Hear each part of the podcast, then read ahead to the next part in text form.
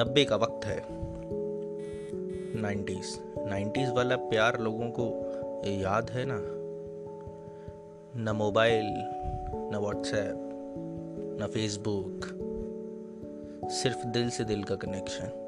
तो ऐसी ही एक प्यारी कहानी है अंजलि और विपुल की। सुबह के छह बज गए थे। विपुल की मम्मी विपुल को उठा उठा के थक गई थी।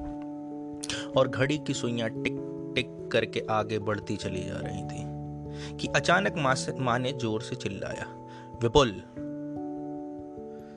विपुल ने आवाज़ सुनी एक क्षण में बिस्तर के नीचे। विपुल का पढ़ाई में उतना मन तो नहीं लगता था, पर स्कूल में उसका बड़ा मन लगता था। और क्यों ना लगे, विपुल का पहला प्यार जिसको कि हम आज के दौर में क्रश कहते हैं उस दौर में प्यार की इतनी परिभाषा तो नहीं हुआ करती थी, सिर्फ़ प्यार होता था और शायद वैसा ही कुछ था विपुल के स्कूल में। खैर, कुछ भी हो, विपुल की मिथुन वाली हेयर स्टाइल और पैराशूट, नारियल तेल और लाइफ बॉय की तंदुरुस्ती का वक्त हो गया था। यानी कि विपुल स्कूल के लिए तैयार होने चला गया था। पहले के दौर में सचमुच सबका जीवन छोटी छोटी चीज़ों में था, असीम आनंद। वैसे भी उस समय 16 वर्ष के बाद वाला जीवन ऐसा ही होता था। विपुल तैयार हो चुका था और स्कूल के लिए रिक्शे वाला भी आकर घर के सामने खड़ा हो चुका था। विपुल ने भी जल्दी जल्दी में थोड़ा सा नाश्ता किया, टिफ़िन लिया और मामा, माँ को टाटा किया। अब आप सोच रहे होंगे, ये टाटा क्या होता है? टाटा भाई वही है जो नब्बे, जो जो जगह आज की डेट में हमारे लिए बाय बाय ने ले रखी है, वही नब्बे के दौर में टाटा की होती थी। खैर, विपुल अपने स्कूल पहुँच चुका था और पहुँचते ही उसकी नज़रें अंजलि को खोजने लगी। अंजलि, विपुल का पहला वाला प्यार। अंजलि और विपुल एक ही स्कूल में थे, पर क्लास अलग अलग यानी कि पास होकर भी दूर होने वाली स्थिति। खैर, स्कूल की प्रेयर का वक्त हो गया था और एक यही तो वक्त होता था जब अंजलि से मुलाकात होती थी और वो भी आँखों से आँखें के मिलने तक। प्रेयर के चालू होने के कुछ देर पहले, बाद में और दूसरी मुलाकात होती थी स्कूल के लंच के वक्त और तीसरी मुलाकात होती थी विपुल की अंजलि से स्कूल के छूटने के समय। जब तक कि अंजलि स्कूल के निकलने के बाद अपने रिक्शे में ना बैठ जाए, या फिर विपुल अपने रिक्शे में ना बैठ जाए। ये वो दौर था जिसमें किसी को कोई जल्दी नहीं थी। फिर भी याद दिला देता हूँ एक बार फिर से, ये नब्बे वाला दौर है। नाइन्टीज सचमुच कुछ अलग सा प्यार। अंजलि से मुलाकात मतलब आँखों से आँखें वाली बात की बात कर रहा हूँ। ये करते करते करीब दो साल हो गए। और शायद इस प्यार को ज़िंदा रखने के लिए इतना ही काफ़ी था। इस प्यार की खबर अंजलि को नहीं थी। थी तो सिर्फ़ विपुल के सबसे खास दोस्त आनंद को। आनंद ने विपुल को बहुत बार कहा कि भाई, जब तू अंजलि से इतना प्यार करता है तो उसको अपने दिल की बात बता दे। पर विपुल ने कहा कि यार, क्या करूँ? प्यार तो करता हूँ, पर हिम्मत नहीं जुटा पाता हूँ उसके पास जाकर कुछ कहने की। विपुल और अंजलि दोनों ही टेंथ क्लास की तैयारी में लगे थे। वैसे भी विपुल पढ़ने में ठीक था और अंजलि पढ़ने में होशियार। इवन स्कूल में टॉपर आने वाली। तो ज़रूर शायद एक सच ये भी हो सकता था कि ये प्यार एक तरफा हो। पर धीरे धीरे लगातार नज़रों का मिलना और निगाहों का टकराना अंजलि को भी कुछ समझा रहा था। पर फिर भी अंजलि को इससे ज़्यादा फ़र्क नहीं पड़ता था। जब कभी उसे एहसास भी होता तो वह अपनी पढ़ाई की तरफ़ ध्यान लगाने लगती। पर जो भी हो, प्यार क्या होता है, उसका एक धीमा धीमा एहसास उसके दिल में घर कर चुका था। और यूँ ही नज़रों के मिलते मिलते और नज़रों को चुराते दो साल, तीन महीने हो चुके थे। अब ऐसा लग रहा था कि जैसे ये प्यार अब दोनों तरफ़ से है। पर फिर भी उस वक्त ये सहज नहीं होता था। जो आपके दिल में है, वो सामने वाले से जाके आप बेझिझक कह दो, खैर, जैसे भी हो। विपुल ने हिम्मत जुटाई और दिल की बात को कुछ पन्नों पर लिखकर अपने पास रख लिया। ये सोचकर कि अब जो भी हो, अपने दिल की बात अंजलि को बता कर रहूँगा। उसने रात भर मेहनत करके अपने सारे जज्बातों को पन्ने में उड़ेल दिया। अपने उन सारे लव लेटर को संभाल कर जेब में रखते हुए वो स्कूल पहुँच गया। मगर आज भी विपुल की इतनी हिम्मत नहीं हुई कि उसके लिखे जज्बातों को वो अंजलि को दे पाए। वो प्रतिज्ञा तो करके आया था पर स्कूल के माहौल को देखकर उसकी आशाएँ धूमिल हो गईं।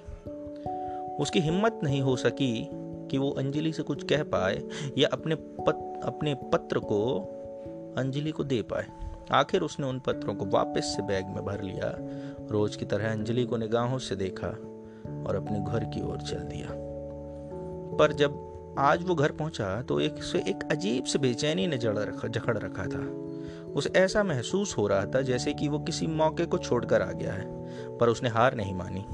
उसने अपने पत्र लिखने का सिलसिला लगातार चालू रखा, पर विपुल की हिम्मत फिर भी कभी नहीं हुई कि वो लेटर जाकर अंजलि को दे पाए। इसी बीच परीक्षा का वक्त नज़दीक आ गया। किस्मत के सितारों ने एक बार फिर विपुल को मौका दिया। परीक्षा में आगे की सीट अंजलि को मिली और उसके पीछे की सीट विपुल को। मगर फिर भी किस्मत कुछ ऐसी थी कि इन दोनों के प्यार का मिलना भी होता था तो वक्त परीक्षा के समय था। और पूरा वक्त परीक्षा को देते देते गुजर जाता था। इन तीन घंटों में इन लोगों की बिल्कुल भी बात नहीं हो सकती थी। और फिर एक दिन आज जो पेपर था, वो था गणित का। आखिरी पेपर। वैसे भी गणित विपुल की सबसे बड़ी कमज़ोरी थी, पर आज उसके ऊपर किस्मत मेहरबान थी कि सामने वाली कुर्सी में अंजलि जो बैठी थी। और वैसे भी अंजलि स्कूल की टॉपर है। इस बार पेपर भी कुछ ऐसा आया कि कुछ सवाल ने तो विपुल की नाक में दम कर दिया, उसे समझ ही नहीं आ रहा था इसको कैसे सॉल्व करें। इस बार उसने पूरी हिम्मत जुटाकर धीरे से अंजलि को आवाज़ लगाई, अंजलि, तीसरे सवाल का उत्तर क्या है? अंजलि ने सुना पर ना सुनने का नाटक करने लगी। विपुल ने एक बार फिर टीचर की तरफ़ देखा, फिर धीरे से आवाज़ लगाई, अंजलि, बताओ ना। इस बार धीरे ने, अंजलि ने अंजलि ने टीचर की तरफ़ देखा और विपुल को बोला नीचे हाथ करो। फिर धीरे से विपुल के हाथ में पेपर को दे दिया, जिसमें सवाल का जवाब था। इसी बीच पेपर लेते वक्त विपुल का हाथ अंजलि के हाथ से पहली बार टकराया था। विपुल उस वक्त एक अलग ही दुनिया में जा चुका था। एक अलग सी सिरहन पैदा हुई थी कि तभी टीचर ने आवाज़ लगाई, शोर क्यों हो रहा है?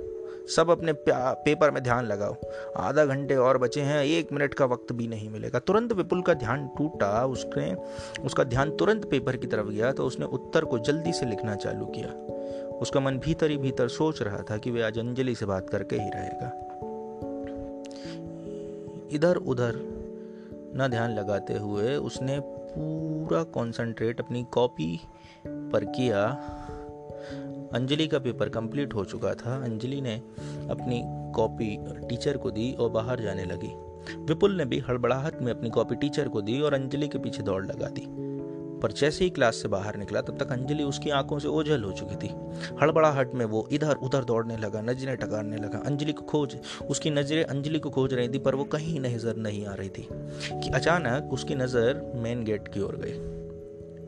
अंजलि वहाँ खड़ी हुई थी। ऐसा नहीं था आज कुछ तो अलग था। आज सिर्फ़ विपुल की आँखें अंजलि को नहीं खोज रही थी, आज तो अंजलि की आँखें भी विपुल को खोज रही थी। अंजलि ने जैसे ही विपुल को देखा, सहम सी गई। धीरे से अपने को संभाला। आज दोनों एक एक दूसरे के साथ खड़े थे। ये दोनों के लिए किसी सपने के सच होने जैसा था। ज़्यादातर लोग जा चुके थे, स्कूल में कुछ ही लोग थे। दोनों की आँखों से आँखें इतने करीब पहली बार मिल रही थी। उस वक्त मौसम कुछ अलग ही रंग में था। हवाओं में एक अजीब सी खुशबू फैल रही थी। दोनों के जज्बात आपस में टकराने को बेचैन थे। विपुल ने खुद को संभाला और धीरे से बोला थैंक यू अंजलि। अंजलि ने धीरे से जवाब दिया थैंक यू किस बात का? विपुल बोला, तुमने जवाब दिया, वरना मैं तो इस एग्ज़ाम में फेल ही हो जाता। अब दोनों थोड़ा सहज हो गए थे। अंजलि भी थोड़ा सहज होते हुए बोली, हम दोस्त हैं ना, और दोस्ती में इतना तो बनता है। इन बातों ने माहौल को थोड़ा सा हल्का कर दिया था। इसके बाद विपुल कुछ और कह पाता कि पीछे से आवाज़ आई, अंजलि बेटा, अंजलि ने जैसे ही आवाज़ सुनी, तुरंत जवाब हाँ में दिया। पीछे मुड़कर देखा तो अंजलि के पापा अंजलि को लेने आ चुके थे। पापा ने अंजलि से पूछा, बेटा, पेपर कैसा गया? अंजलि ने पापा को जवाब दिया, पापा बहुत अच्छा गया। इन सब के बीच विपुल अंजलि से कुछ दूर जा चुका था क्योंकि धीरे से अंजलि ने विपुल को इशारा कर दिया था कि पापा हैं, अभी जाओ। वो बिल्कुल पीछे हट गया। पीछे से एक और आवाज़ आई। विपुल बेटा चलें। विपुल ने पीछे मुड़कर देखा तो उसका रिक्शा वाला भी आ चुका था और आज वैसे भी पेपर का आखिरी दिन था। इसके बाद गर्मी की छुट्टियाँ चालू होने वाली थी। इस पर कि छुट्टियों ने एक अलग सा एहसास विपुल और अंजलि दोनों के दिलों में जगा दिया था। इस बार की छुट्टियों में एक अलग एहसास विपुल और अंजलि दोनों के दिल में जगा दिया था।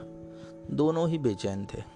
इस बार पूरी गर्मियों की छुट्टियाँ इसी इंतज़ार में कटने वाली थी कि जब मिलेंगे तो दोनों एक दूसरे के जज्बात, एक दूसरे को बता देंगे। विपुल रोज अपने जज्बातों को अपनी डायरी में लिखता।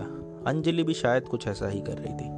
पर इस दौर में विपुल और अंजलि जैसे बच्चों के लिए इंतज़ार के अलावा कुछ और नहीं होता था, क्योंकि कोई और तरीका नहीं होता था।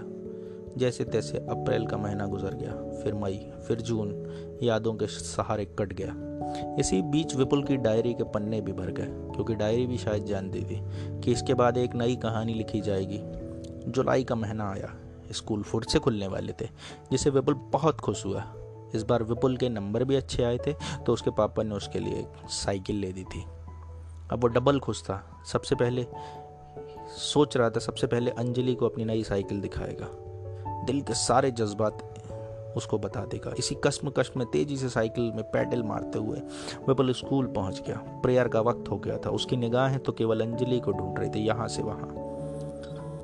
अंजलि उसको कहीं नज़र नहीं आ रही थी। उसकी बेचैनी और बढ़ती चली जा रही थी। इसी बीच प्रेयर चालू हो गए। उसकी निगाहें बेचैनी के साथ अंजलि को लगातार ढूंढ रहे पर अंजलि कहीं नज़र नहीं आई। प्रेयर खत्म हो गई विपुल बदहवास सा हो गया। अंजलि को ढूंढते हुए वह उसकी क्लास में जा पहुँचा। उसने उसके दोस्तों से पूछा तो पता चला कि अंजलि अब स्कूल छोड़कर जा चुकी है। विपुल के पैरों तले ज़मीन सरक चुकी थी। उसने जो सपने सजा रखे थे, वो अरमान पाल रखे थे, जो जज्बात से जुड़े खत जो उसने अपनी छुट्टियों पर लिखकर अपने बैग में रखे थे, वो सारे अरमान टूट रहे थे, बिखर रहे थे। उसे पता था। ऐसा नहीं हो सकता, पर उसे पता चला कि उसके पापा व अंजलि के पापा का ट्रांसफ़र जयपुर हो गया। शायद पूरा परिवार वहीं जाकर शिफ्ट हो गया। खैर, फिर भी विपुल रोज स्कूल जाता, प्रेयर के वक्त अंजलि को ढूंढता। वह उसको कहाँ मिलने वाली थी? उस दौर में कोई और संपर्क के साधन नहीं थे।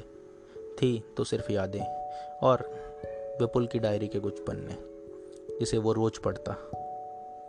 अब वो शायद डायरी के पन्नों को भी कई बार पढ़ चुका था। अब उसका स्कूल में मन नहीं लगता था। आज उसके प्यार को ढाई साल हो चुके थे। वो प्यार जो अनोखा था, वह विपुल और अंजलि का पहला प्यार था। विपुल का प्यार ढाई मील का रास्ता तय कर चुका था और शायद इससे आगे जाना नियति को मंजूर नहीं था।